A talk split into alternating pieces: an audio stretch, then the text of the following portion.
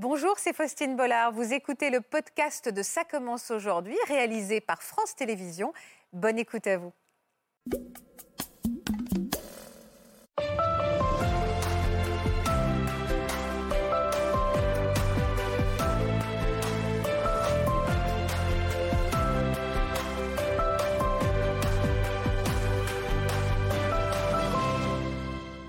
Bonjour à tous et merci de nous rejoindre pour ce numéro de Ça commence aujourd'hui en direct comme tous les vendredis. Elles étaient jeunes mannequins et ont connu les défilés de mode, les shootings, les podiums et les grands créateurs.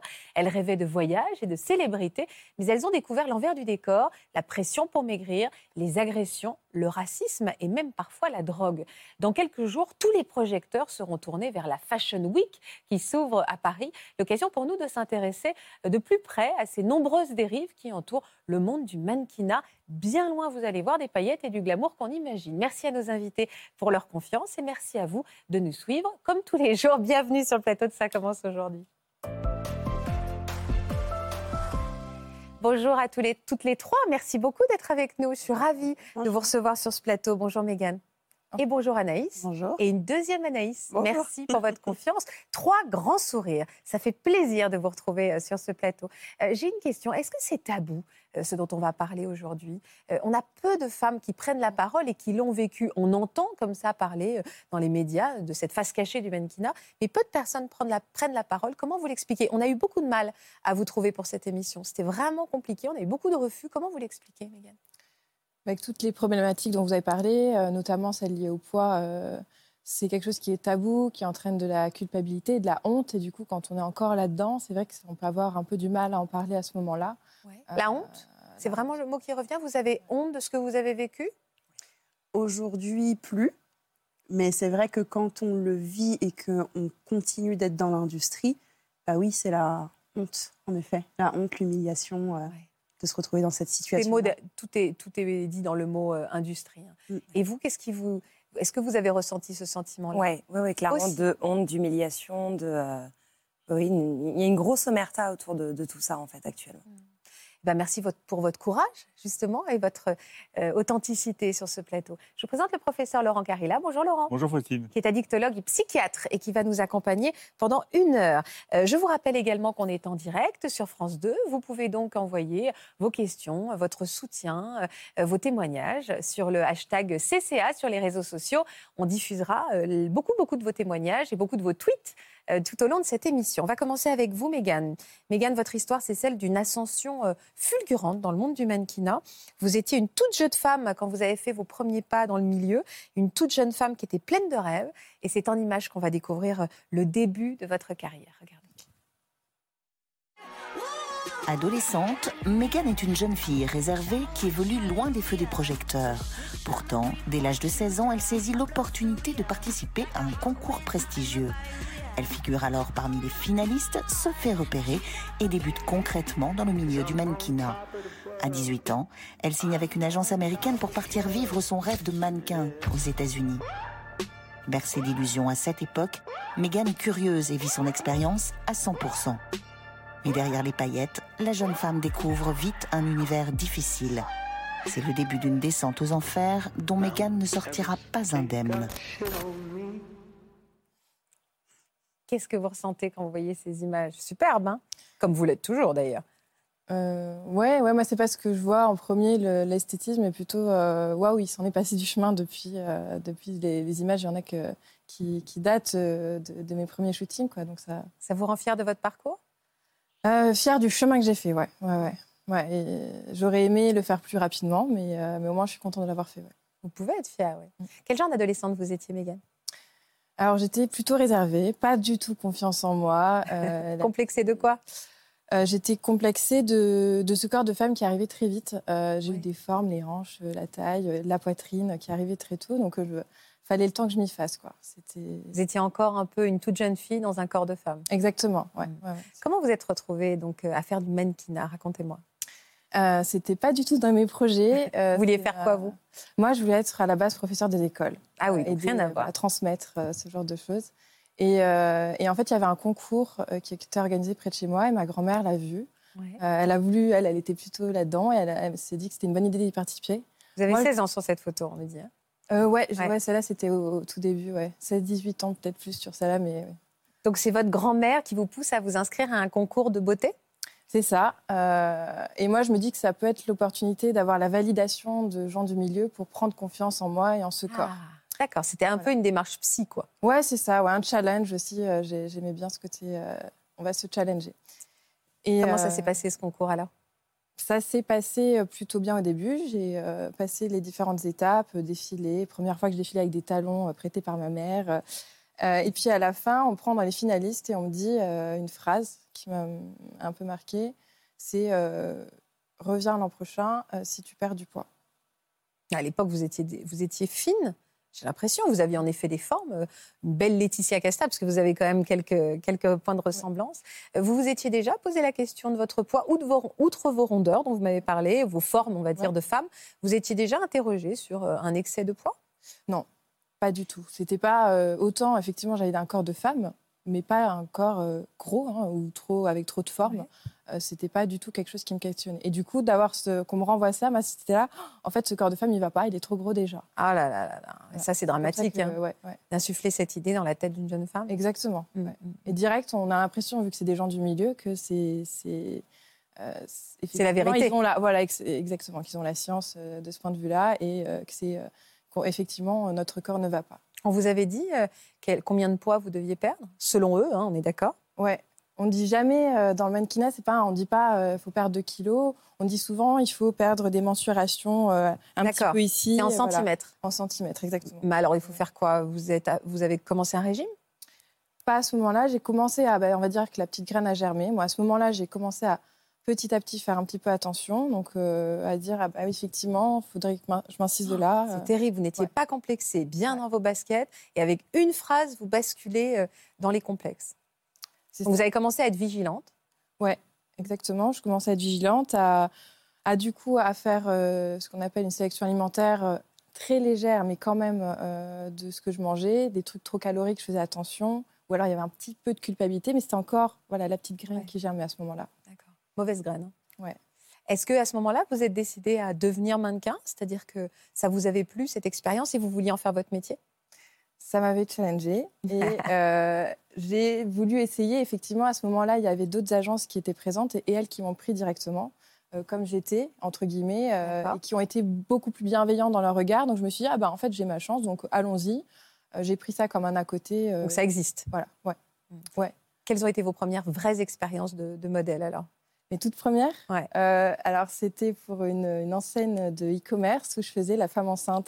Vu que j'avais un peu de poitrine, je faisais- on m'avait mis un faux ventre en plus. Et je. Psychologiquement, Ouais. c'est dur de se dire que euh, Mm. on incarne une femme enceinte euh, quand on est toute jeune et qu'on vient de vous dire que vous avez du poids en trop. hein. C'est ça. Et qu'on le fait parce que j'avais de la poitrine. Et on m'a demandé d'imaginer le bébé à l'intérieur avec ce côté maternel. Donc, euh, euh, moi qui découvrais toute la vie de femme, Oh c'était un petit peu tôt pour moi à ce moment-là. Ah ouais, ce décalage est dur. hein. Vous êtes partie aux États-Unis, je crois, au début de votre carrière. Vous avez été faire quoi? Euh, j'ai été dans une agence là-bas. Ouais. Euh, donc, c'est là où j'ai fait mes premières grandes photos avec des grands photographes, vraiment baignée dans, la, dans cette vie-là de, de, de mannequin. Ça vous a plu? Ça a été éprouvant. Ouais, ça c'était à New York. Ah ouais, Euh, ça a été spectaculaire. Vous êtes spectaculaire. Très, euh, très euh, justement. euh, je découvre ce côté femme que on m'habille en femme. On me... Et vous aviez quel âge là? Là, j'avais 18 ans. Ah oui, c'est sûr que vous êtes hyper euh, sexué. Euh, donc, euh, j'imagine bien le décalage entre votre tête et votre corps, et sur- même au-delà de ça, de l'image que vous renvoyez. Quoi. Je comprends le décalage. Et ça vous plaît, cette vie américaine? Bah, moyen, c'est c'est un peu la désillusion parce que moi, je, je découvre, euh, c'est la première fois que je pars euh, du foyer familial, je découvre euh, ce grand New York. Euh, je suis un peu noyée dedans. Euh, je parlais même pas bien anglais à l'époque. Ah C'était vraiment un peu difficile pour communiquer. Ça va très vite. Quoi. Ouais. Et puis, euh, je découvre que bah, finalement, les bookers, les agents sont pas tous bienveillants, qu'avec les autres mannequins, ça se passe pas forcément bien non plus. C'est vrai? Pourquoi? Elle vous voit pas? Il y a une rivalité, elle vous voit pas arriver d'un bon oeil Ouais, il y a une rivalité. Elles sont toutes plus âgées. Moi, j'étais la plus jeune dans l'appartement de mannequins où on était. On était huit nanas. Euh, ça tournait parce qu'il y en a qui partaient dans d'autres pays à certains Ah. moments. Enfin voilà, c'était le point de chute cet appartement. Donc euh, il y avait des va-et-vient. Il n'y a pas un côté petite sœur qui s'installe? Il y a une, une nana euh, qui est aujourd'hui ma meilleure amie, qui s'appelle Clarence, qui elle m'a beaucoup. Enfin, à l'époque, on pouvait pas. Voilà, on, a- on était très différentes. Elle, beaucoup moins naïve que moi. mais elle m'a quand même vachement épaulée. Elle- déjà, elle parlait français, Ah oui, ça aide. ouais. c'était pas mal. Et, euh, et puis, euh, elle aussi, c'était la première fois qu'elle voyait ce milieu-là, donc on avait euh, un petit peu ce- cette première surprise ensemble. et on devait, euh, voilà, on se, on se maintenait un petit peu euh, le moral toutes les deux. Parce qu'avec les autres femmes, ça se passait comment? Les autres mannequins? Bah, il y avait beaucoup de froideur. euh, Il y en a qui me piquaient la bouffe. Il y en a qui Ouais. les fringues. ouais, c'était La nourriture bizarre. Oui, oui, oui. Mais comment ça se fait? Elle ne pouvait pas s'en acheter directement? C'était pour vous pénaliser? C'était pour vous embêter, tout simplement?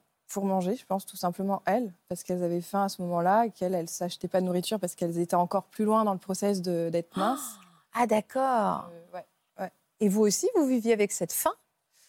Moi, à ce moment-là, je commençais quand même à, à vraiment euh, sélectionner la nourriture que je mangeais. Je me souviens avec euh, Clarence, du coup, on, on se mangeait des bols de céréales, soi-disant pas trop caloriques, ouais, Ouais. voilà, faut pas citer de marque. Et on- c'était le seul repas qu'on s'autorisait à manger à certains moments. dans la journée Ouais. Et les autres femmes aussi, les autres euh, Elle, c'était pire parce qu'elle, du coup, elle, elle mangeait carrément plus. euh, je me souviens, il y en a qui, qui mangeaient une pomme pour la journée. euh, ça- elle tombait malade, du coup. Enfin, c'était, fou de voir ça. Et les agents vous observaient cette dérive, euh, ils vous mettaient pas en garde contre les excès ou ils vous poussaient même à cette, euh, à cette voilà, à ces, comment on appelle ça, à ces restrictions, à ces dérives? Bah, eux, au contraire, ils étaient contents quand on, quand on Perdait du mince. Ouais, donc, au- ils encourageaient ça d'une certaine manière. Euh, ils nous disaient pas de plus manger, mais euh, ils étaient contents quand on perdait du poids. Mais plus mince jusqu'à quoi en fait? C'est ça que je voudrais savoir. C'était quoi leur idéal à eux? Bonne question. Moi, franchement, j'ai jamais su euh, quel était leur idéal. En tout cas, c'est pas une personne saine et qui a son poids de forme. On voulait que vous soyez maigre Ouais, à, ce- à cette à ce moment-là, ouais, c'était. La voulaient mode, que, que je sois vraiment maigre. ouais. Ouais, ouais. Est-ce que psychologiquement, ça vous rendait très vulnérable d'être, euh, de rien manger, euh, de, de- ça, ça rend très fragile, quoi? Bah, oui, Euh, moi, je m'en suis pas rendu compte sur le coup parce que je, je vivais cet instant-là, j'avais pas de le recul nécessaire. Mais une fois que je suis rentrée euh, en France, là, j'avais 16 ans. Euh, une fois que je suis rentrée en France, je- je- j'ai commencé à perdre mes cheveux, à saigner du nez, à Ah avoir ouais. des signes euh, de finalement de carence en fait. Est-ce que c'est une forme d'emprise, Laurent, quand euh, on- on- il y a une injonction euh, Oui. tacite à maigrir Est-ce que quelque part, il y a de l'emprise? Bien sûr qu'il y a une prise. C'est un côté très euh, euh, manipulateur narcissique, vous voyez. Donc, c'est, c'est- on est dans l'idée de euh, transformer la personne qui est vulnérable. On joue sur la vulnérabilité en plus des personnes. C'est-à-dire Mm. que on, vous, on te montre à l'image, on te fait Mm. quelque chose de, de- de- qui n'existe pas, qui est complètement fanta- fantasmé, quoi. Une beauté absolue, etc. Même si les, les mannequins sont, sont belles, etc. Et on leur impose euh, la restriction alimentaire. Et la restriction alimentaire, c'est hyper dangereux. Et aussi pour le psy. hein. C'est hyper dangereux sur le, physique, pas que le physique, Oui, c'est hyper ça, dangereux ouais. sur le plan mental. Est-ce que vos parents se rendaient compte déjà, ou votre famille s'est rendu compte que vous étiez sur la mauvaise pente?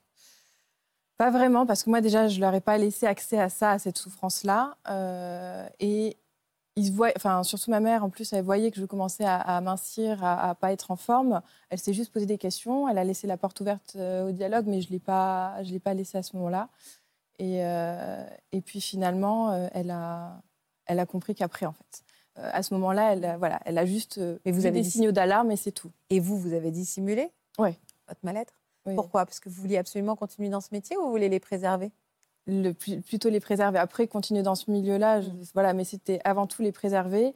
Et puis, euh, pas aussi, c'était une forme de, de, de rester dans le déni, euh, de ne pas euh, le dire et euh, de ne pas le formuler en, en mots. Il y avait d'autres exigences physiques à part la minceur? Euh, oui, euh, il y avait d'avoir un corps parfait. Donc, euh, moi, je sais que j'ai des grains de beauté sur le nez, sur le. Voilà. C'est hyper beau. Bah, pas pour eux. euh, Mais il faut leur montrer Cindy Crawford dans les années 90 avec cette magnifique grain de beauté. Ah ouais. Je suis d'accord. Donc j'en avais un là aussi, et vu que je faisais un peu de lingerie, ils m'ont dit ah non mais ça ça va pas passer en casting, donc on va te le faire enlever. Ça faisait trois jours que j'étais arrivée à New York. On vous a fait On m'a mis hein. ouais sur un truc euh, sur euh, t'inquiète pas c'est juste le rendez-vous prêt euh, machin pour l'enlever. Au final on me l'a enlevé directement avec un petit coup de couteau laser Oh, là quelle horreur. dans la poubelle.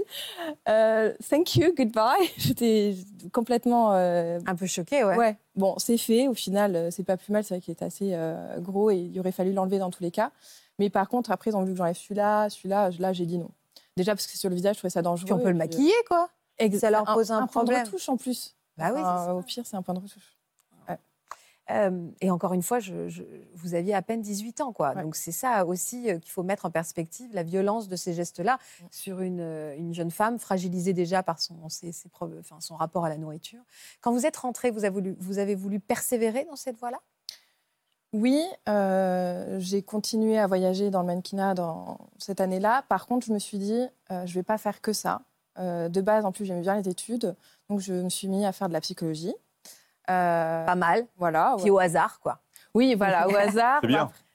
bah oui, comprendre ces clés-là. Ouais. Et, euh, et puis, euh, je l'ai continué donc, bah, jusqu'au Master 2 en continuant le mannequinat aussi. euh. Et pourquoi continuer le mannequinat? Ça vous plaisait? C'est aussi les- les- la rémunération qui, qui vous, qui vous séduisait? Moi, à la base, ce qui me plaisait surtout, c'était les voyages, euh, rencontrer D'accord. des équipes différentes tout le temps. Malgré tout, bah ouais, j'ai- j'aimais euh, poser, avoir des, euh, porter des, des- Et vous avez le droit, hein, on Ah, dit, je dis pas ça en créateurs. jugement. Non, non, au contraire. Mais c'est vrai qu'on pose souvent la question pourquoi les mannequins continuent à faire ça si c'est un métier euh, qui, qui, qui touche, quoi. Parce qu'on aime ça. Comment? Parce qu'on aime ça. Bah, Mais oui, parce Ouais, qu'il y a aussi. euh, je suis pas sûre. Aujourd'hui, j'ai, ouais, mais euh, mais c'est vrai qu'il y a une partie quand même artistique et tout ça, moi, qui Bien sûr, bien le, sûr. le côté voyage euh, à fond. Ah oui, euh, oui, je comprends J'ai appris euh, à- plein de langues, à me débrouiller avec une carte dans une ville que je connaissais absolument pas. Enfin voilà, il y a des trucs quand même Ouais, le euh, qui étaient chouettes aussi. ouais. Quand est-ce que les choses ont basculé pour vous, Mégane Du mauvais côté? Euh, bah, justement, une année où euh, on m'a proposé de partir dans une agence en Italie, Ouais. comme euh, l'agence en, en- à New York. Ouais. Sauf que euh, fallait que j'envoie des photos de moi euh, neutres, euh, Ouais. habillée en lingerie, juste pour qu'on voit mon corps. Et on m'a dit, bah, tu peux pas prendre l'avion et partir pour aller dans l'agence à Milan parce que ton corps, là, il faut que tu perdes. Il va pas. Sachant que je mangeais déjà presque plus. Ah là, du sport. j'étais déjà, moi, je trouvais que j'étais déjà fine. Euh, qu'on me renvoie encore une fois ça, j'étais là, mais en fait, mon corps ne, ne correspond pas à leurs normes, donc ça veut dire qu'il n'est pas bien, parce que j'étais à fond dedans sans recul. Et, euh, et du coup, bah, je me suis dit, qu'est-ce qu'il faut que je fasse de plus? Et Mais il restait quoi à faire de plus? bah, euh, moi, je me suis fait vomir, euh, clairement, vomir, euh, des euh, tisanes euh, pour euh, Drainer, détox. voilà, euh. tout ce genre de, de- de choses. Euh, et c'est de ça dont j'ai eu le plus honte, parce que ça, pendant des années, euh, je, me, je trouvais que c'était vraiment euh, d'avoir cédé à ça, euh, c'était euh, de la faiblesse. Quoi. Vous vous cachiez? Je le cachais à tout le monde, personne de mon Personne entourage ne l'a su. Aucune jeune femme qui partageait un peu des chambres avec vous ne s'est rendu compte de quelque chose? Si, justement, ouais, il y en a une, quand j'ai finalement pu partir à Milan, qui ont trouvé mon corps super, alors qu'en fait, je mangeais plus rien et que... que- étiez creusée et pas Ouais, heureuse. hein. Et que finalement, j'étais ouais, j'étais pas bien, j'étais pas en bonne santé. Ils m'ont dit que j'étais géniale. Donc je suis partie et il y a une, une jeune mannequin qui était dans le même appartement que moi. Et euh, je me suis identifiée à elle parce que c'était son premier voyage, comme moi à New York. C'était là, bon, bah, j'ai envie de prendre so- soin d'elle et qu'elle euh, euh, qu'elle grandisse bien. Euh, donc j'ai fait un gros transfert et un jour, elle a vu que j'avais vomi.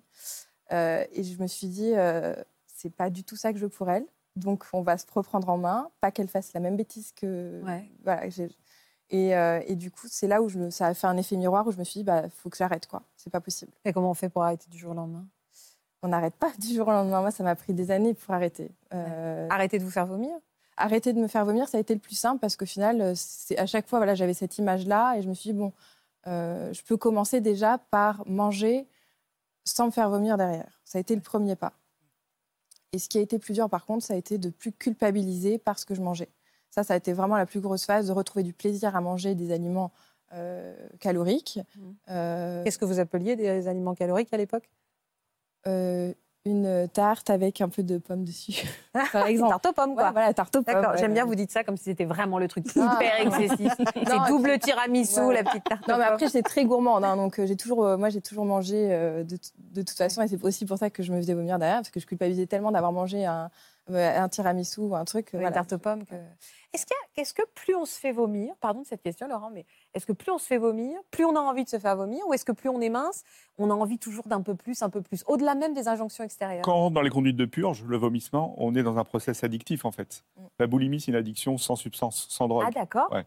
Donc on est dans une conduite addictive et on va avoir des envies irrépressibles de vomir, comme quelqu'un a des envies irrépressibles de consommer de la drogue ou de l'alcool. Donc euh, On peut avoir des envies de vomir, euh, au-delà même. Enfin, pour moi, non, on vomit quand on est dans la- qu'on cherche la non, minceur. on est dans la pathologie. On rentre dans une pathologie Ah, qui est la boulimie. Hein, c'est- cette pathologie, c'est un trouble du comportement alimentaire. Et les boulimiques, c'est des addicts. Et eux, leur conduite addictive, elle passe par le vomissement. Voilà. Et après, il y a tout le même process que, que l'addict a des drogues, c'est-à-dire euh, la honte, la culpabilité, euh, euh, les petites complications de vomissement. On voit, euh, moi, enfin, on repère les vomisseuses, entre guillemets. On, on- on peut les repérer rapidement dans la rue. Elles ont des parotides un peu Mm, mm. grosses. On voit, c'est parce que c'est des complications du vomissement. Ah oui, je savais pas. Ouais. On, on est obligé de cacher, moi je me souviens, et puis c'est comme ça qu'on les reconnaît aussi, mais euh, par exemple, à force de se faire vomir, il y a des petites euh, rougeurs qui apparaissent au niveau des yeux, donc euh, il y a tout plein de petites choses, parfois le, le- le doigt, enfin il y a des, des choses que, et que souvent elles arrivent très bien à cacher. Alors, C'est quoi le doigt? Qu'est-ce qu'on voit au doigt? Bah, Quand on se fait vomir, parfois il y a une marque qui apparaît sur le. Ah ouais? On se met le doigt dans la bouche. Oui, oui, ça, j'imagine. Merci Mais, mais non, non, non, mais, non, mais à, mais je veux force, à force, Non, mais c'est ça.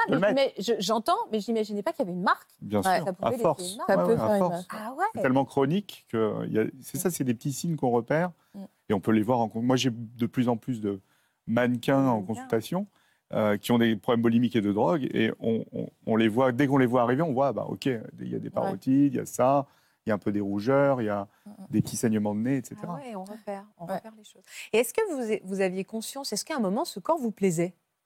Ou est-ce que vous continuez en permanence à vous trouver trop grosse? À ce moment-là, il me plaisait pas du tout. Euh, c'est ce qu'on appelle la dysmorphobie. Je n'avais pas conscience euh, de la réalité de mon corps. Pour moi, il était plus gros que ce qu'il n'était en réalité. Vous n'arriviez pas à vous voir tel que vous étiez? Non. Et même quand vous mettiez du 34, du 36, ou je ne sais pas ce qu'il y a en dessous, mais peut-être Ouais. pas du 32.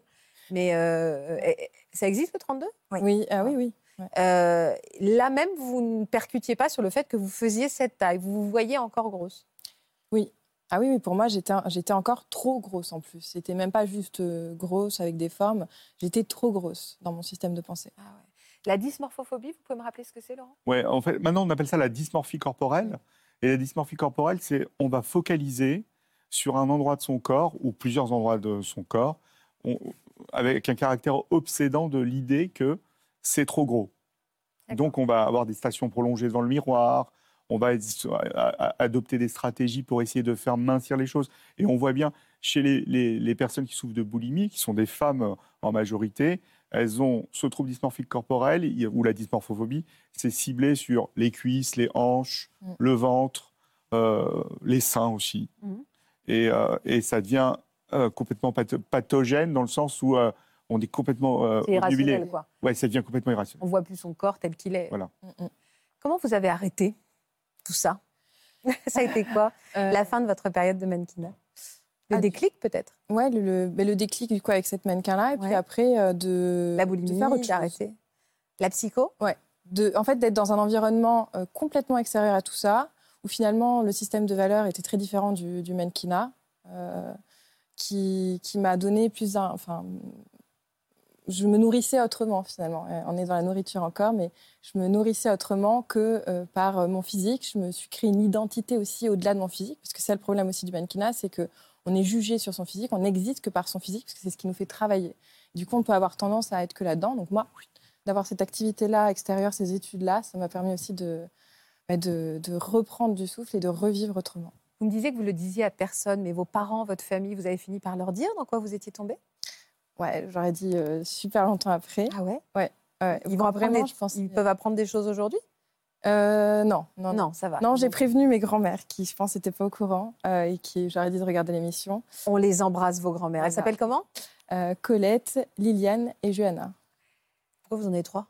Ah, euh, oh, euh, il Ouais. y en a une euh, qui est une grand-mère de cœur, pas de D'accord. voilà. Ok. Donc Colette, divorce, vous m'avez voilà. dit Colette? Colette, Johanna et Liliane. Eh ben, on les embrasse très fort, Voilà. toutes les trois. Est-ce que aujourd'hui vous vivez, vous êtes psychologue? Oui, aujourd'hui, voilà, justement, j'ai euh, j'ai voulu donner du sens, entre guillemets, euh, parce que bah, je me suis rendu compte que j'étais pas la seule à avoir vécu ça, loin de là, Ouais. euh, et que et qu'il y avait trop de non-dits autour de ça, et pas d'espace de parole pour les mannequins, pour justement pouvoir exprimer leur souffrance par rapport à, à, entre guillemets, moi, le, le rapport au, au poids, mais il y avait d'autres choses aussi qui, qui, qui ont émergé. Et du coup, bah, je me suis dit, je vais proposer cette aide-là, donc psychologue mannequin. Euh, pendant le confinement, j'ai fait un abécédaire, un peu de vulgarisation pour permettre aux mannequins de, bah, de trouver des repères sans forcément euh, toquer à la porte. Comme ça, elles, elles sont libres, elles regardent Ouais. ce qu'elles veulent. Et puis, voilà, cet accompagnement-là. Et aussi avec une association Sims, S-E-A-M-S pour les mannequins, euh, qui permet de les accompagner de façon euh, sociale. Euh, voilà, c'est notre Ouais. euh, ami en. Notre lien, tout à fait. D'accord, ok. Et vous avez eu un bébé depuis? Oui, j'ai eu un bébé euh, très, depuis euh, six semaines, voilà. Ah, Très bien, Ouais, ouais. tout petit Voilà. bébé. Ouais. Vous avez aimé être enceinte Parce qu'il y a un rapport au corps parfois compliqué quand on est enceinte? Oui, j'ai adoré être enceinte. Euh, Ça n'a pas du tout été une contrainte au niveau du poids. euh, au contraire, j'ai pris 23 kilos. Là, c'était encore, euh, ça, c'était à 5 mois. J'ai pris euh, surtout les derniers mois. Et, euh, et au contraire, ça a été, ça a été génial. J'ai super bien vécu ma grossesse. Bon, bah, je vous en souhaite 18 alors. Oui, bon, peut-être déjà là, Déjà, fasse- il y a du travail. ses nuits déjà pour la première. et puis après- On a une petite surprise pour vous de la part de quelqu'un dont vous nous avez parlé. oui. Regardez. Surprise Coucou Megan, c'est Clarence. Je te laisse un petit message. Tout d'abord pour te dire que je t'aime. Voilà, c'est important. Et aussi parce que je voulais passer à la télé. Voilà, c'est chose faite. Non, non, je rigole. Voilà, je te laisse un message pour te dire que j'étais fière de toi, de la jeune femme épanouie et jeune maman aussi que tu es devenue, notamment grâce à Bernardo. Bravo pour ton parcours, le fait d'avoir mené de front euh, tes études de psycho, le mannequinat, fait que tu prennes aussi soin des mannequins euh, Maintenant, voilà, que tu euh, fasses ton documentaire, que tu fasses plein de choses en même temps. Je te fais de gros bisous et, et surtout ne change rien parce que tu es parfaite comme tu es. Voilà, je te fais plein de bisous. Le postpartum et tout ça, je suis encore en plein dans mes émotions. mais- Ah, vous avez le droit d'être ému tout simplement. Bah oui, oui, ça Et surtout à travers son message, on mesure le chemin parcouru. hein. Ouais. Ouais. Bah, je l'embrasse très fort, cette Clarence, et aussi. euh, Et elle est passée à la télé. Ouais, voilà. Elle est contente. yeah, génial. Alors Anaïs, on va s'intéresser à votre parcours maintenant. Euh, déjà, est-ce que vous réagissez à ce que, à ce que a dit Mégane Euh, Vous êtes reconnue dans certains de ces, de ces passages à vide, mais aussi de- des épreuves qu'elle a traversées? Complètement. Euh, je me suis reconnue, euh, euh, notamment dans les épisodes boulimiques. Voilà. Vous aussi, vous avez fait de la boulimie? C'est ça, sans vomissement pour moi. Donc, il me semble que ça apporte un nom à confirmer, mais C'est quoi? Euh, Les crises L'hyperphagie boulimique. hyperphagie. D'accord. Il n'y a pas de vomissement. D'accord. Voilà, donc il n'y a pas de vomissement. Donc, euh, ouais, je me suis vachement reconnue là-dedans. Le rapport au corps, le rapport au poids, les demandes euh, incessantes de perte de poids. Euh, donc, euh, voilà, ouais, je me reconnais vachement. Vous avez commencé comment, vous, votre carrière? Euh, par hasard, parce que franchement, c'est même pas un milieu qui. Ah bah, toutes les deux, en fait. À chaque fois, c'est par hasard, hein. voilà. Beaucoup Ça, de mannequins, j'ai l'impression. Mais je pense que c'est un Ouais. peu ça. et Elles sont repérées. C'est euh, ça, on se ouais. fait repérer. Moi, c'est ce qui m'est arrivé. Je me suis fait repérer euh, en Espagne à la sortie de, de l'université. Euh, donc, c'est pas forcément un truc qui m'intéresse à ce moment-là. Euh, Je fais du sport, j'ai mes études, j'ai mes amis. Voilà, j'ai autre chose à penser que d'aller faire des photos. ouais. Euh, Ah, vous trouviez ça un peu superficiel bah, franchement, aucun intérêt. D'accord. Euh, Voilà, c'est mon état d'esprit au moment où je me fais alpaguer par un Ouais. photographe à la sortie de la fac. Et en fait, mon avis change après mon premier shooting photo. Pourquoi? Qu'est-ce qui vous a plu? Bah, C'était très sympa, hein Très sympa. On se fait chouchouter. C'est un moment quand même qui peut très rapidement devenir cocooning parce que Ouais, euh, Bien sûr. on a un lien euh, proche avec, euh, avec euh, l'équipe HMC. Donc, elles vous rendent belle, quoi. C'est ça, on, on est valorisé. C'est un moment valorisé. HMC, c'est le maquillage, Maquillage, la coiffure, le styliste. Tout à fait, tout à fait. Donc c'est un moment qui est valorisant. On est très souvent valorisé euh, sur un, un shooting photo. Ouais. Vous, êtes, euh, vous étiez en Espagne, vous me disiez, là, à l'université? Oui. Euh, on vous a proposé un travail plus régulier de rentrer dans une agence à Paris? Alors ce qui s'est passé, c'est que je suis d'abord rentrée en agence en Espagne. D'accord. Euh, très rapidement, mon agence espagnole me dit il faut que tu rentres sur Paris, du coup, il faut que tu rentres chez toi, à Paris. Euh, je lui dis d'accord, et en fait, euh, mais il y a une condition, bien sûr, c'est que si je rentre, c'est pour monter d'un step et ne plus juste, juste être euh, mannequin pour tout ce qui est commercial, donc euh, vraiment mon visage. Donc moi, c'était mon, mon atout majeur, c'était mon visage. Je fais une taille 40 euh, pour 1m80 quand je commence, donc je suis pas intéressante pour tout ce qui est défilé, etc. Les lingeries, tout ça, ouais. C'est ça. Or, euh, voilà, on me dit tu vas rentrer à Paris, tu vas travailler plus, mais pour travailler plus, il faut que tu. Ah, quelle jeune femme incroyable. Ah, elle est incroyable, cette photo. Et on vous le dit, on vous le dit quoi? On dit si tu veux travailler plus, il Si faut tu que veux travailler plus, il faut que tu perdes du poids, car si on te renvoie à Paris, c'est pour te débloquer plus de jobs et il faut que tu maigrisses. Et alors, on vous donne un chiffre? On me donne un chiffre précis. On vous dit quoi? Que tu dois perdre On combien me dit que sous trois mois, il faut au moins perdre 12 kilos. Mais c'est hyper dangereux, 12 kilos en trois mois. Extrêmement dangereux. Ben, normalement, on dit, euh, enfin, si ça se trouve, on dit une bêtise, un kilo par semaine, un kilo par mois. On est plutôt, ouais, il n'y a pas de norme. En y a fait, pas de hein, norme, mais ouais, en gros, c'est oui, quand c'est, il faut qu'il y ait une perte lente, mais avec euh, un état psychique parfait, quoi. Oui, c'est ça. Faut faire du sport, faut faire du muscle. Exactement. Comment vous avez fait? Vous, l'avez- vous vous êtes dit oui? Enfin, vous avez dit oui à perdre cette, euh, ces Mm. 12 kilos? Bien sûr, j'ai dit oui. J'ai dit oui. J'ai dit oui parce que je suis étudiante euh, et que euh, à côté du mannequinage euh, qui me rapporte euh, des sous, hein, qui me rémunère, je suis contente de la rémunération, mais à côté de ça, je cours un peu partout pour payer mes charges. Je suis indépendante, étudiante. À côté de ça, bah, je me retrouve à faire aussi de la vente et de la restauration. Et du coup, je me Ah oui, dis, vous aviez waouh, 14 vies, quoi. c'est ça. Donc je me dis, c'est l'occasion là d'avoir plus de jobs dans un secteur dans lequel ça va pour toi. Donc euh, Ouais, bien au- sûr. si c'est juste maigrir, je peux maigrir. Vous les avez perdus, vos 12 kilos? Je les ai largement perdus, les 12 kilos. En trois mois. En trois mois, Vous avez fait comment? j'ai arrêté de manger. Une solution. Voilà. Qui n'est pas la bonne. Radical. La restriction alimentaire, c'est- on le redit, hein, c'est extrêmement dangereux. Et surtout, quand on perd beaucoup de poids très rapidement, quand on se remet à manger, on, on prend encore plus de poids. Ah oui, Tout à fait. parce que c'est ce qui est arrivé. Vous avez perdu vos 12 kilos. Est-ce 12 qu'ils ont été euh, satisfaits? Est-ce que vous avez plus travaillé? Le terme exact, euh, du coup, à l'envoi des nouvelles photos avec mon nouveau corps, ça a été de me dire c'est nickel. C'est nickel. Mais vous, vous vous plaisiez? Euh, ça allait, oui. Ouais, ça allait. Moi, c'était OK parce qu'en fait, c'était mon, c'était mon issue, c'était mon opportunité, c'était. Ouais, ce qui est compliqué, c'est qu'en plus, on peut maigrir et que ça soit pas très joli. Enfin, en l'occurrence, vous étiez très jeune, vous étiez magnifique, mais euh, on peut perdre 12 kilos. Oh là, oh là là, j'aperçois cette photo, pardon, j'ai pas mes lunettes. Oh, mais, ouais. Et là, on vous disait que vous étiez parfaite. À l'âge, je suis nickel. Je mesure 1m80 pour 57 kilos. Oh, moi, je vous suis trouve, euh, nickel. Très, très fine, quoi. Bah, moi aussi, je me trouve Ouais, très, très, très, très, fine. Ouais. Et votre santé, elle allait comment? Oui, je, je, je, ouais, bon. Euh, non, mais vous étiez déjà très belle. Enfin, vous étiez très belle, mais Mm. très fine. ouais. très, très Trop fine. fine. Trop fine, peut-être, oui, tout à fait. Euh, et votre santé, ça allait comment? J'ai pas de tonus, j'ai pas de force, j'ai plus de force en fait. Ah à ce moment-là, je vais pas bien du tout, sachant qu'avant de devenir comme ça, j'étais m- musclée, enfin j'ai fait de l'athlétisme pendant des années, donc en fait initialement ma morphologie est une morphologie sportive. On me demande d'arrêter le sport, de ne plus manger pour du coup, euh, moi quand je débute, je suis comme ça. En fait, ça c'est une photo euh, qui représente mes débuts avant, Là, c'est quand vous faites du 40. c'est avant de maigrir. Eh, vous êtes, euh, je vous trouve beaucoup Voilà. plus belle qu'avant, qu'après. hein. Et je fais un euh, 40 parce que je suis grande, Bah oui, c'est ça. Parce que vous êtes musclée, parce que vous êtes grande et vous êtes sublime. C'est ça. Sublime. Ça c'est mon premier shooting photo. Bah vous êtes magnifique, hein. Merci beaucoup. Magnifique. Et puis on me demande de perdre du poids en partant de là, en fait. On a du mal à là de perdre du poids. C'est un truc fou quand même. C'est fou parce que même le visage est plus, voilà, il est juste plus rempli, plus beau. Et alors comment, vous- est-ce que, est-ce qu'on voit que vous êtes fatiguée et comment vous arrivez à donner le change alors? On voit que je suis fatiguée, moi je sens que je suis fatiguée, mais c'est vrai que j'ai plus de jobs. Ouais, Euh, ça c'est vrai que porte. plus de jobs, ça compte parce que je paye mieux mes charges aussi. Euh, j'ai plus à courir partout. Ah oui, il y a une spirale de, de Euh, l'argent. En fait, c'est ça, c'est c'est exactement ça, la spirale de l'argent. Je suis plus sereine aussi pour continuer mes études. En fait, je gagne en sérénité, stabilité, sécurité financière, ce qui du coup m'apaise quand même, d'une part. Et pourtant, je suis fatiguée, je suis KO. Et en fait, un jour, sur un shooting photo, euh, il y a une nana qui vient et qui me dit bah, Franchement, euh, t'as l'air vraiment fatiguée au bout du rouleau. Bah, je lui dis Oui, franchement, je suis KO, euh, j'en peux plus.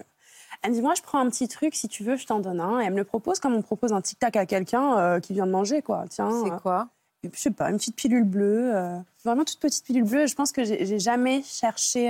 je pense qu'il y a eu une part de déni quand même. J'ai jamais vraiment cherché à savoir ce que c'était, mais je l'ai pris parce que moi, elle me dit, moi, j'en prends tout le temps et, et ça va.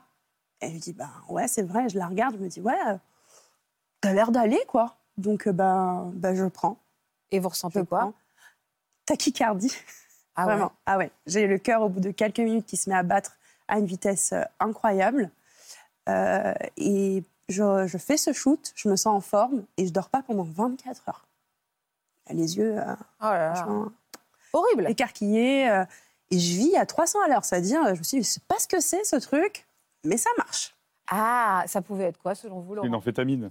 D'accord. Et euh, drogue stimulante, elle décrit exactement faits, c'est-à-dire hyper forme, euphorie sûrement dans la tête et tout. Ah ouais, complètement. Le cœur qui bat très vite, je dors pas, Donc insomnie. agréable au, dé- au Oui. démarrage? Enfin, à part oui, le pas oui, oui, non, mais si, les dans la productivité. Les amphétamines, euh, c'est des drogues stimulantes. Donc euh, oui, au départ, quand on en prend, ça fait super du bien. Mais le problème, c'est qu'après, il faut gérer après. Et après, je suppose que. Après, c'est la plus redescente compli- Ouais, il y a une dé- en fait, la, stimule- la drogue stimulante, c'est ça monte, on est au, au top, et après, tout doucement, ça chute. Et dans, au moment de la chute, eh ben, on est, on dort plus, euh, on peut être un peu déprimé les jours qui suivent, Ah ouais. etc. Et il nous en faut encore. Et ça coupe la faim aussi. Et donc, c'est ça Ah, le vrai, vrai Ça coupe danger la du truc. faim, c'est vrai. Ouais. Pas eu faim, ça c'est sûr. Donc, C'était tout 24 heures, bénef. Dans votre tête, c'était tout bénef, quoi. Bah oui, et c'est vrai que du coup, ça me rappelle que pendant ces 24 heures-là, j'ai pas mangé. Enfin, même si je mangeais plus vraiment, je buvais des bouillons, mais j'en ai pas bu non plus. Je suis restée. euh, Et c'est vrai, quoi. très joyeuse, effectivement, euh, super joyeuse. Bon, bah du coup, je découvre aujourd'hui ce que c'était. C'est très dangereux. C'est dangereux. Ouais. Vous a- on vous a proposé d'autres choses comme ça euh, euh, dans votre carrière, vous trois d'ailleurs On vous a proposé d'autres drogues? J'ai vu, on m'a pas proposé directement, mais j'ai- vu. bah, J'ai fait plein de soirées euh, en tant que mannequin, je fais plein de soirées. Euh, voilà, ça tire des rails par-ci par-là. Rail de cocaïne. hein. Donc c'est ça. Euh, donc, euh, mais j'ai jamais euh, pris, on m'a jamais dit tiens, prends. À part cette pilule bleue. À part cette pilule bleue, on m'a jamais dit. Mais après, il fallait vous en procurer en plus. Eh bien, cette pilule bleue, je l'ai pris qu'une seule fois D'accord. parce que je n'étais pas bien à l'issue effectivement de mes 24 heures. Ouais. J'étais vraiment dans le mal. Et je dis mais en fait, je sais pas ce que c'était. C'est top parce que ça m'a vraiment servi Pendant à l'instant ouais. T, voilà. Mais j'en prendrai plus. Hmm. Et on m'a plus jamais proposé d'ailleurs euh, quoi que ce soit. euh, Comment vous avez ouvert les yeux sur euh, cette vie qui n'était pas saine pour vous et qui vous rendait pas heureuse en fait finalement? Le déclic, c'est mon reflet dans le miroir, moi. C'est-à-dire? C'est de me dire, mais c'est qui elle? Il y a une fois où je me suis dit, en fait, devant le miroir, mais c'est qui elle? Voilà. Cette impression de voir quelqu'un d'autre. ouais, une autre personne. Elle était comment elle? Elle me plaisait pas vraiment, elle.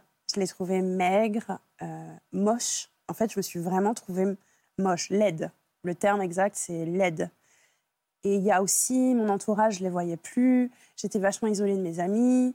Les seuls messages que je recevais, c'était pour me dire T'as vachement changé euh, depuis que tu es devenue une star. Euh, c'était vraiment que des choses comme ça. Et un jour, voilà, je me regarde dans le miroir et je me dis Waouh, J'aime pas ma vie quoi. bah, c'est quoi ça en fait? Qu'est-ce que mais qu'est-ce que je fous? Qu'est-ce que je fais? C'est quoi la vie que je suis en train de construire? C'est qui Elle. elle Vraiment elle en fait. Et vous aviez quel âge à ce moment-là J'ai 22 ans, 21, 22 ans. Alors vous avez fait quoi du jour au lendemain? Vous avez décidé d'arrêter? J'ai recommencé à manger pour commencer. Parce que à ce moment-là, ça fait un an et demi, voire deux ans que je mange pas. Je bois juste des bouillons, euh, voilà, les petits cubes qu'on met dans l'eau. Fantastique en termes de gastronomie. C'est fou de Euh, dire ça fait deux ans que je mange pas. Voilà, ça fait deux ans à ce moment-là, effectivement, ça fait deux ans que je mange pas. euh, donc je recommence à manger. Avec plaisir ou vous devez lutter un peu contre vous-même? Euh, super contente de manger. Waouh J'ai mangé, quoi. C'était génial, alors que les seuls plaisirs pendant deux ans, c'était du concombre, voilà. On est fou. C'est incroyable. Qu'est-ce que c'est folichon. Et du surimi, éventuellement. Ouh, oh là là, ça fait rêver, n'est-ce pas? Ah ouais, ouais. Voilà. Et là, ben, je recommence à manger euh, et je reprends du poids. Mm. Mais alors, euh, voilà. Je suis passée d'une taille 40 à une taille 34. Là, je repasse en même pas une semaine, je pense, de 34 à 36, Ouais. parce que vraiment, je mange. Je mange euh, Et là, vous observez que votre prise de poids est à... ouais, va très vite. C'est ce que nous disait Laurent tout à à l'heure. Et vous reprenez éclair. plus? Vous montez à plus de 40 Non, là, je remonte de 34 à 36 d'abord. Mm. Je me prends des remontrances. euh, Ah ouais? Ah bah oui. Bah oui, parce que j'ai pris 2 cm de hanche. Ouh là là. Euh, Qu'est-ce qu'on va faire? Sur quoi? Est-ce qu'on va bien pouvoir Te faire envoyer comme job? Ah oui. Eh oui. Donc vous, gr- Euh, vous remangez et après, l'étape d'après, c'est quoi? Eh ben, je remange. euh, après ça, bah, je décide de continuer de manger, en fait. c'est c'est ça. Vous le dites avec plaisir, avec gourmandise, décision. Ouais, en fait, c'est ça, c'est la prise de décision de dire, mais je vais continuer de manger. Et je pars à l'étranger parce que j'ai beaucoup voyagé. Euh, je, je pars et en fait, je rencontre euh, des femmes, d'ailleurs, notamment dans un voyage au Sri Lanka. Et je rencontre des, des- des mannequins du monde entier. Et je les vois manger, mais pas comme moi quand même. C'est-à-dire Beaucoup plus que moi, euh, se faire encore plus plaisir. Moi qui croyais me faire plaisir à ce moment-là, je me rends compte que elle, franchement, le petit déjeuner... euh, C'est un vrai petit déjeuner, quoi. Voilà. Je me dis... Et elles hmm, sont, elles sont à l'image que vous souhaitez C'est-à-dire, elles, Elles sont toutes fines? Elles Non, elles sont non. juste Elles sont... normales, Voilà. belles. Belles. belles. Voilà, juste belle, morphologie euh, normale. Tout ce que j'avais vu finalement avant le mannequinat. Ouais. L'image de la femme que j'ai avant de faire du mannequinat. D'accord. Et il y en a Et cette rencontre, oui, il y en a une, pardon. C'est ça, pardon. Il y en a une qui, qui, voilà, à qui je parle et je lui dis, mais vous, vous mangez. En fait, je lui dis ça comme phrase. C'est fou. vous, Le vous mangez. nombre de fois où on prononce le mot manger révèle euh, voilà l'obsession que c'était à l'époque. C'est ça. Bah, C'était clairement une obsession. Ouais. Ah, c'est un peu dur d'entendre hein, quand même, mais Ouais. c'est ça, c'est vrai. Et elle me dit, bah oui, pourquoi? Et je lui dis, bah moi, à mon agence, quand je mange, euh, elle n'est pas très contente parce que du coup, elle a un peu plus de mal à me caler sur des jobs. Elle me dit, mais tu sais que tu as le droit de dire non Oh, Déclic. Je lui dis, bah non, je ne savais pas. Je ne savais pas que j'avais le droit de dire non. Tu as le droit de refuser, elle me dit. Mais je dis, je peux tout refuser? Elle dit, bah oui, tout ce que tu ne veux pas, bah tu as le droit de le dire. Mais personne ne me l'a dit. Moi, j'arrive dans un milieu Bah bien sûr. que je connais pas. Tu as continué à exercer ce métier et de dire juste je ne veux pas perdre de poids. Eh ben, je savais pas qu'on pouvait dire non, je veux pas perdre de poids. Je savais pas non plus toutes les possibilités qu'il pouvait y avoir en termes de catégories. Voilà, on peut faire. Et en fait, moi, j'ai commencé, c'est vrai, avec mon visage. On m'a dit que c'était pas suffisant. Donc, du coup, je me dis que s'il faut tout l'ensemble du corps et que ça inclut une, prise- une- une perte de poids importante, bah ok, si c'est ça les règles du jeu. Les personnes qui doivent me faire travailler m'expliquent que c'est ça les règles du jeu. Pourquoi? Qui suis-je moi? Pour en douter. pour venir changer les règles Exact. Donc ça, ça a été une révélation et vous vous êtes mis à dire non et à accepter votre corps tel qu'il était avec ses nouvelles formes? Tout à fait. À dire non, effectivement. Et hum, à spécifier à mon agence que voilà, je voulais revenir à ce que je faisais au départ. Et donc faire des pubs pour du maquillage, de la coiffure, de la cosmétique. Et donc que si le reste du corps ne suit pas et ne leur plaît pas, ben, c'est pas grave. J'ai pas envie de faire autre chose que ça. Je veux revenir à ce que je faisais au départ parce que ça fonctionnait bien finalement. Et à partir de là, je décide de vraiment reprendre une, une alimentation classique. Ou en tout cas que je pense classique parce que finalement, je mange trop. je mange jusqu'à me remplir, vraiment euh, me Ouais. faire mal au ventre. quoi. Pas retrouver peut-être cette sensation d'être Me rempli. faire quoi. mal au ventre. Il y a peut-être aussi le petit côté hyperphagie euh, boulimique. Manger, hein. c'est ça. Voilà. Et on va prendre du poids et on est dans un truc pathologique à, à un moment. Vous faites quoi dans la vie aujourd'hui? Vous êtes toujours mannequin? Aujourd'hui, je suis plus mannequin. Euh, je suis passée de l'autre côté. Aujourd'hui, j'ai envie d'éviter que ça arrive à d'autres. Euh, et donc, j'ai lancé un centre de formation qui aide les mannequins à se lancer, à se lancer en conscience, en étant vraiment dans, voilà, dans la conscience, tout simplement. Si tu veux te lancer là-dedans, ok, voilà les parts de lumière, mais voilà aussi les parts d'ombre. Ah, donc aujourd'hui, j'ai décidé de juste donner la main à ceux et celles qui veulent se, se lancer euh, plus sereinement. C'est fou parce qu'en effet, euh, vous, vous donnez, euh, voilà, vous vous occupez toutes les deux euh, comme des grandes sœurs, euh, des jeunes mannequins, cette envie de transmettre euh, ce que vous avez appris, vous, euh, à vos dépens. Tout à fait. C'est important parce que ça n'existait pas à notre époque aussi. C'est ça. Du, du galon. Et qu'aujourd'hui ça puisse exister, c'est génial. quoi. C'est ça. C'est une porte ouverte. Euh, En plus, il y a les réseaux. Donc, euh, on- il y a moyen de créer cette unité-là pour pas que ça arrive à d'autres. Ou en tout cas, qu'elles euh, puissent avoir la main. euh, voilà. Pas être seule dans, dans ces moments-là. On va parler d'une autre dérive maintenant, dont on parle de plus en plus grâce à des grosses affaires qui ont été euh, écartées, euh, éclatées pardon, ces dernières années, à savoir le harcèlement sexuel dont peuvent être victimes les modèles, un harcèlement qui va parfois jusqu'à l'agression. Il y a trois ans, un média, complément d'enquête, hein, révélait même qu'une liste noire de 450 professionnels au comportement déplacé circulait euh, chez les mannequins. Vous avez eu cette liste entre les mains, vous, Anaïs Oui, oui, oui, je Ouais. l'ai eu euh, bah, récemment, de fait, de fait qu'elle soit quand même relativement récente. Avant ça, il y avait déjà eu un, un groupe de créé sur les réseaux sociaux, Ouais. euh, avant que cette liste officielle n'existe, de façon à ce qu'entre modèles, on puisse se dire, voilà, tel photographe, faut pas y aller. Donc déjà, entre nous, il y a une prévention qui se fait depuis, euh, depuis une petite dizaine d'années là-dessus, avant que cette liste ne sorte officiellement. Combien de fois vous avez été confronté à des comportements déplacés? Euh, Au-delà de, de la fois dont, dont je suis venue Ouais. pour parler, euh, il y en a eu une deuxième quand j'avais une vingtaine d'années, un autre, un autre photographe également, au, dé- au comportement qui n'est pas allé aussi loin, mais au comportement. totalement inapproprié.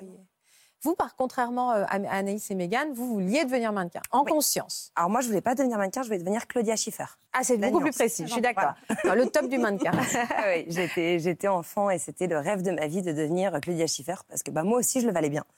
Et, euh, et du coup, j'avais décrété de devenir, euh, de devenir mannequin voilà, à ces âges-là, Vous avez commencé à faire des photos à quel âge à l'âge de 8 ans. Ah oui, donc hyper tôt. Ouais, ouais, hyper tôt. En fait, c'est une, euh, une petite fille qui était dans, dans, dans la, le- la ville où j'habitais à l'époque et euh, qui avait trouvé un photographe. Et donc, sa maman a parlé avec la mienne puisqu'elles étaient amies. Et, Et elles ont échangé le nom de ce photographe et c'est comme ça que, que ça a commencé. Euh, quel est, à quel âge vous avez rencontré celui dont vous allez nous parler maintenant? À 8 ans. C'était vraiment le premier C'était mon photographe? tout premier photographe. D'accord. Vous vous souvenez de la rencontre? Quel genre d'homme c'était? Ouais, c'était un, un grand frère. C'était vraiment un, un grand frère. J'ai rencontré ce monsieur qui nous a, autant ma maman que moi, tout de suite mis en confiance. Oui. Quelqu'un de très souriant, qui se mettait très au niveau des enfants. Euh, vraiment, il nous mettait à l'aise et, euh, et j'ai adoré ce monsieur immédiatement. Ah oui, vraiment adoré. Ouais. Vous avez signé un contrat avec lui? Un contrat d'exclusivité. Je n'avais Ah, pas le droit de d'accord. travailler avec un autre photographe. C'était un contrat d'exclusivité qu'on a signé ensemble, euh, puisqu'il y avait des prestations rémunérées euh, à ce moment-là, donc il fallait un contrat. Et quel genre de photos vous faisiez avec lui? J'ai fait des catalogues, j'ai fait un calendrier euh, pour un fleuriste du village. Euh, voilà, j'ai fait quelques. Et à quelle, à quelle fréquence vous faisiez des photos et Alors des la fréquence précise, je m'en souviens Ouais. pas, mais je dirais grosso modo que c'était à peu près tous les 15 jours. Et ça a duré Ok. combien de temps avant qu'il change d'attitude? Ça a duré une année. En fait, pendant toute la première année, ma maman m'emmenait à chaque shooting et était systématiquement présente avec moi du début à la fin du shooting. À 8 ans, quoi. Voilà. Donc Ah ma maman était toujours avec moi, bien évidemment. Et puis au bout d'une année euh, merveilleuse où je me voyais, ça y est, Je la prochaine Claudia Schiffer. Donc, euh, et après une année super, en fait, ma- ma- mes parents donc s'étant séparés, ma maman a déménagé dans le Nord. Donc j'ai suivi ma maman dans le Nord de la France. Et, euh, et à ce moment-là, en fait, je n'allais chez lui plus que quand j'étais en vacances chez mon papa. Ouais. Et c'était lui qui m'emmenait, mais mon père, en fait, me déposait et repartait. Et c'est là qu'il a. Et c'est là où tout a dévié. Alors, qu'est-ce qui s'est passé? Et ben en fait, dès ce premier shooting où je me suis retrouvée seule avec lui, il a fallu que je me mette nue. entièrement Dès le premier shooting, Dès il a tout de suite euh, pris ce virage-là. Où en fait, il m'a expliqué que euh, bah oui, mais les modèles, enfin les mannequins sur les sur les quand elles défilent sur les podiums, en le changement de tenue, on n'a pas le temps d'être pudique. Donc À on doit 9 se ans, à 9 ans, vous saviez que c'était mal? Vous aviez conscience que c'était mal? Je, que c'était mal, non. J'avais conscience que j'étais dans une ambiance extrêmement anxiogène pour moi. Ça me mettait très mal à l'aise d'être nue face à ce monsieur. Mais d'un autre côté, j'ai j'ai que 9 ans, mais j'ai déjà un contrat de travail. Si c'est comme ça qu'il faut faire pour le travail, alors. C'était votre patron, ça. quoi. Et puis il me faisait confiance et je lui faisais confiance. Et vous mettiez nu et vous faisiez des photos de nu? Alors non, je devais être nue entre chaque prise de vue en fait. Je devais être nue chez lui parce que je ne devais pas être gênée devant lui. Donc au moment des photos, bah, je mettais les, les tenues qui étaient, euh, qui étaient prévues à cet effet. Et dès que la prise de vue, qui, dès qu'il posait l'appareil photo, je devais me remettre entièrement nue. Et quand je refusais de le faire, parce que ça me mettait quand même très très mal à l'aise, il me disait, euh, il prenait des mots d'enfant et il me disait, euh, pardon, Je vous en prie, prenez votre temps. Vous êtes très courageuse de- et ça va aider beaucoup de jeunes femmes. il me disait, on disait qu'on jouait à la poupée. Et il me déshabillait.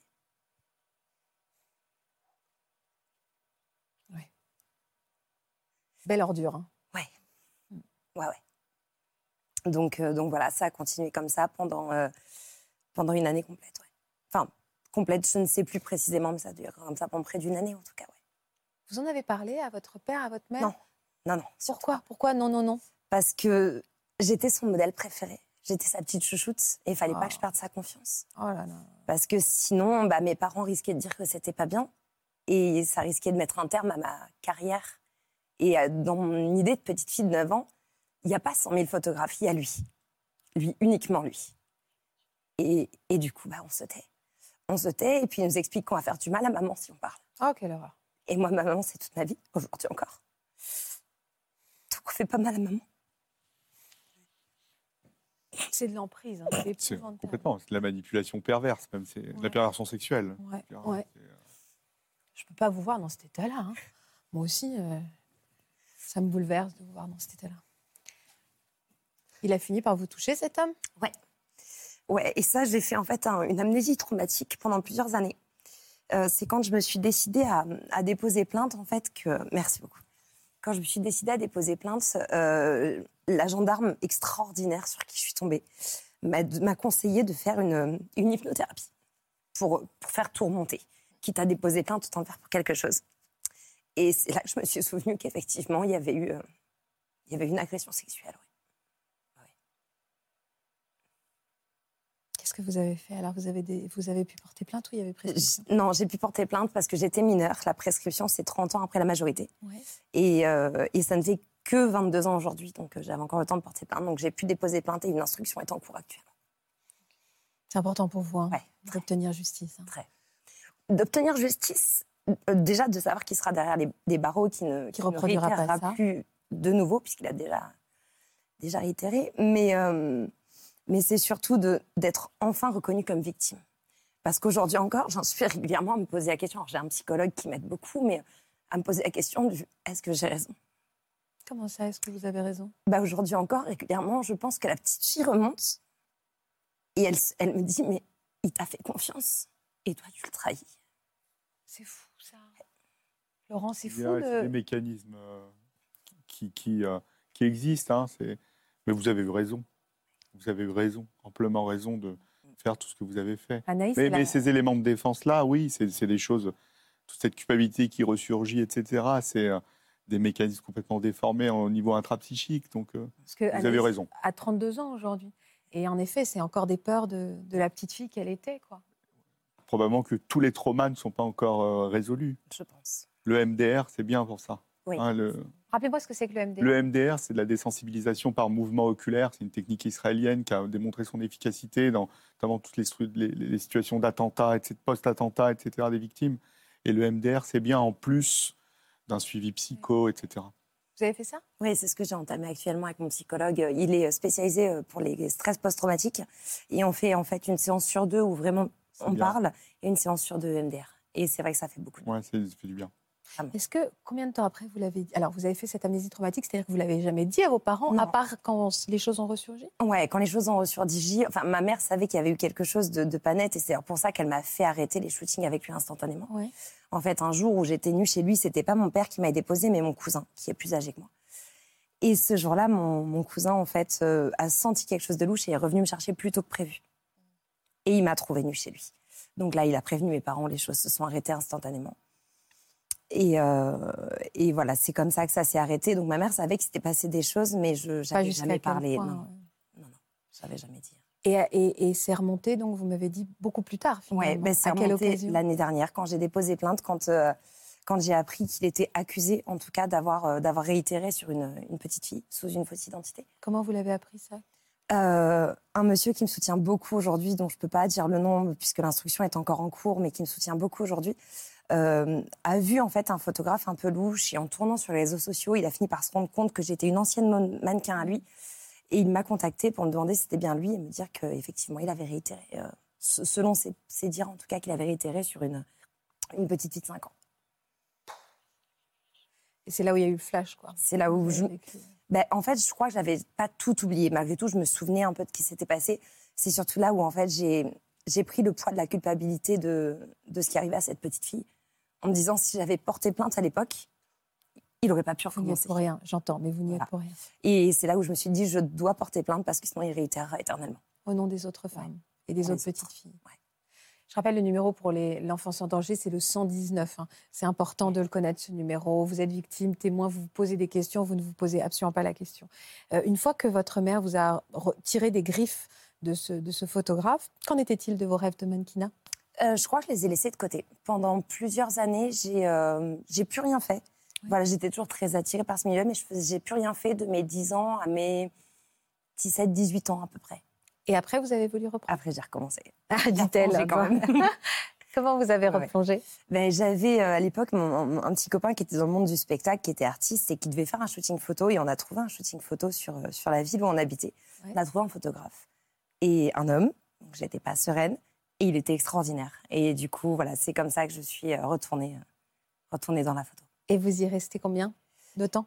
Euh, Jusqu'à ce que ma thyroïde décide de me faire prendre 20 kilos et faire perdre pas mal de contrats. Ouais. Techniquement, j'y suis encore. Voilà, j'attends. euh, J'attends que les choses se, se stabilisent pour pouvoir retrouver des contrats, mais Ouais. j'ai pas lâché. D'accord, juste d'abord, c'est intéressant parce que vous parlez tous d'avoir fait yo-yo hein, avec votre poids. Euh, vous avez donc pris ce poids. Comment vous l'avez vécu en... Parce que finalement, c'était il y a combien de temps vous avez repris L'année dernière, enfin il y, a- il y a deux ans, là, il y a... Ouais, Pile poil au moment aussi où les choses sont remontées. Euh, vous avez accepté cette prise de Pas poids du tout. Ouais, Non, non, non. c'est difficile. Non, non. Ouais, ouais, ça c'est encore quelque chose de très très compliqué. euh, Je suis en train de régler, mais euh, pour l'instant, qui est encore compliqué. Vous avez une fille, J'ai trois enfants, trois enfants? dont une petite fille qui a 10 ans Et? Et qui me dit qu'il veut faire du mannequinat. Ah, alors elle, c'est pas Claudia Schiffer, j'imagine. C'est qui Non, là aujourd'hui Ah ouais, c'est Weshden, mais euh, D'accord, oui, ça c'est. on n'est pas dans le monde du mannequinat, mais elle la voit sur des posters, donc elle aussi, elle va être Weshden. Et qu'est-ce que vous lui dites à votre fille? Oui, oui, bien sûr. Mais je pas serai toujours avec Je toi. peux pas l'abrider dans ses rêves, mais par contre, je te lâcherai pas d'une semaine. Est-ce que vous avez des enfants vous-même? Vous avez combien d'enfants? Un fils, Un garçon. Euh, il a quel âge? Trois ans et demi. Oh bon, pff, on n'est pas encore prêt à se lancer dans le Neuf. mannequinat. Néanmoins, aujourd'hui, si vous aviez un- une fille, vous qui êtes maman, toutes les trois, euh, est-ce que vous, essayeriez, vous, vous pourriez euh, lui conseiller d'aller dans le mannequinat ou plutôt vous auriez envie de lui détourner le regard de cette profession? Pas lui conseiller, mais si c'est une profession qui l'intéresse, ok, mais alors pas toute seule, en étant accompagnée par maman ou d'autres professionnels qui pourront l'accompagner, mais accompagner, pourquoi pas, surtout avec les évolutions ou en tout cas avec des acteurs euh, comme, comme nous ou comme d'autres qui essayent de faire améliorer les choses dans le secteur. Quel message vous avez envie d'envoyer à celles qui nous regardent, qui se lancent ou qui se reconnaissent dans votre parcours et qui n'osent pas parler, qui n'osent pas sortir de leurs addictions? Qu'est-ce que vous auriez envie de leur dire à ces jeunes mannequins? Il faut parler. Ouais, et puis justement, vous parlez d'addiction, enfin justement de pas être, euh, de pas rester seul dans sa dans sa souffrance. Euh, et puis euh, et puis surtout, si je pouvais donner un conseil, c'est faire autre chose à côté, que ce soit une activité potentielle pour une profession ou juste faire, je sais pas, de la, de la poterie, enfin, une faire quelque chose qui nous occupe et qui Ouais. et qui fait penser à autre chose, qui nourrit l'identité autrement que par le mannequinat, pour pas être que dans cette aliénation. Euh, du mannequinat et de cette activité-là. Vous faites de la poterie? Non, non.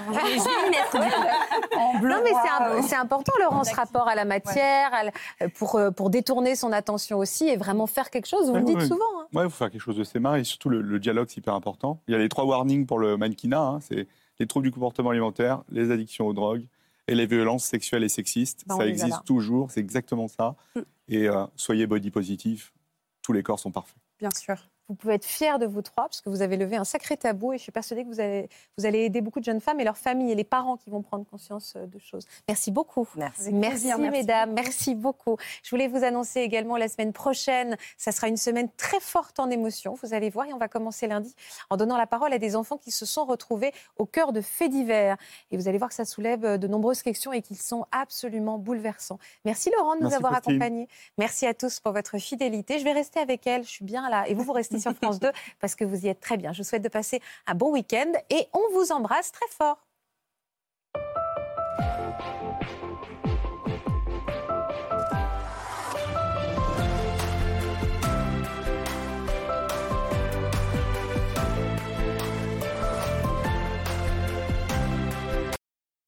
Voilà, j'espère que ce podcast de Ça commence aujourd'hui vous a plu. Si c'est le cas, n'hésitez pas à vous abonner. Vous pouvez également retrouver l'intégralité de nos émissions sur France.tv.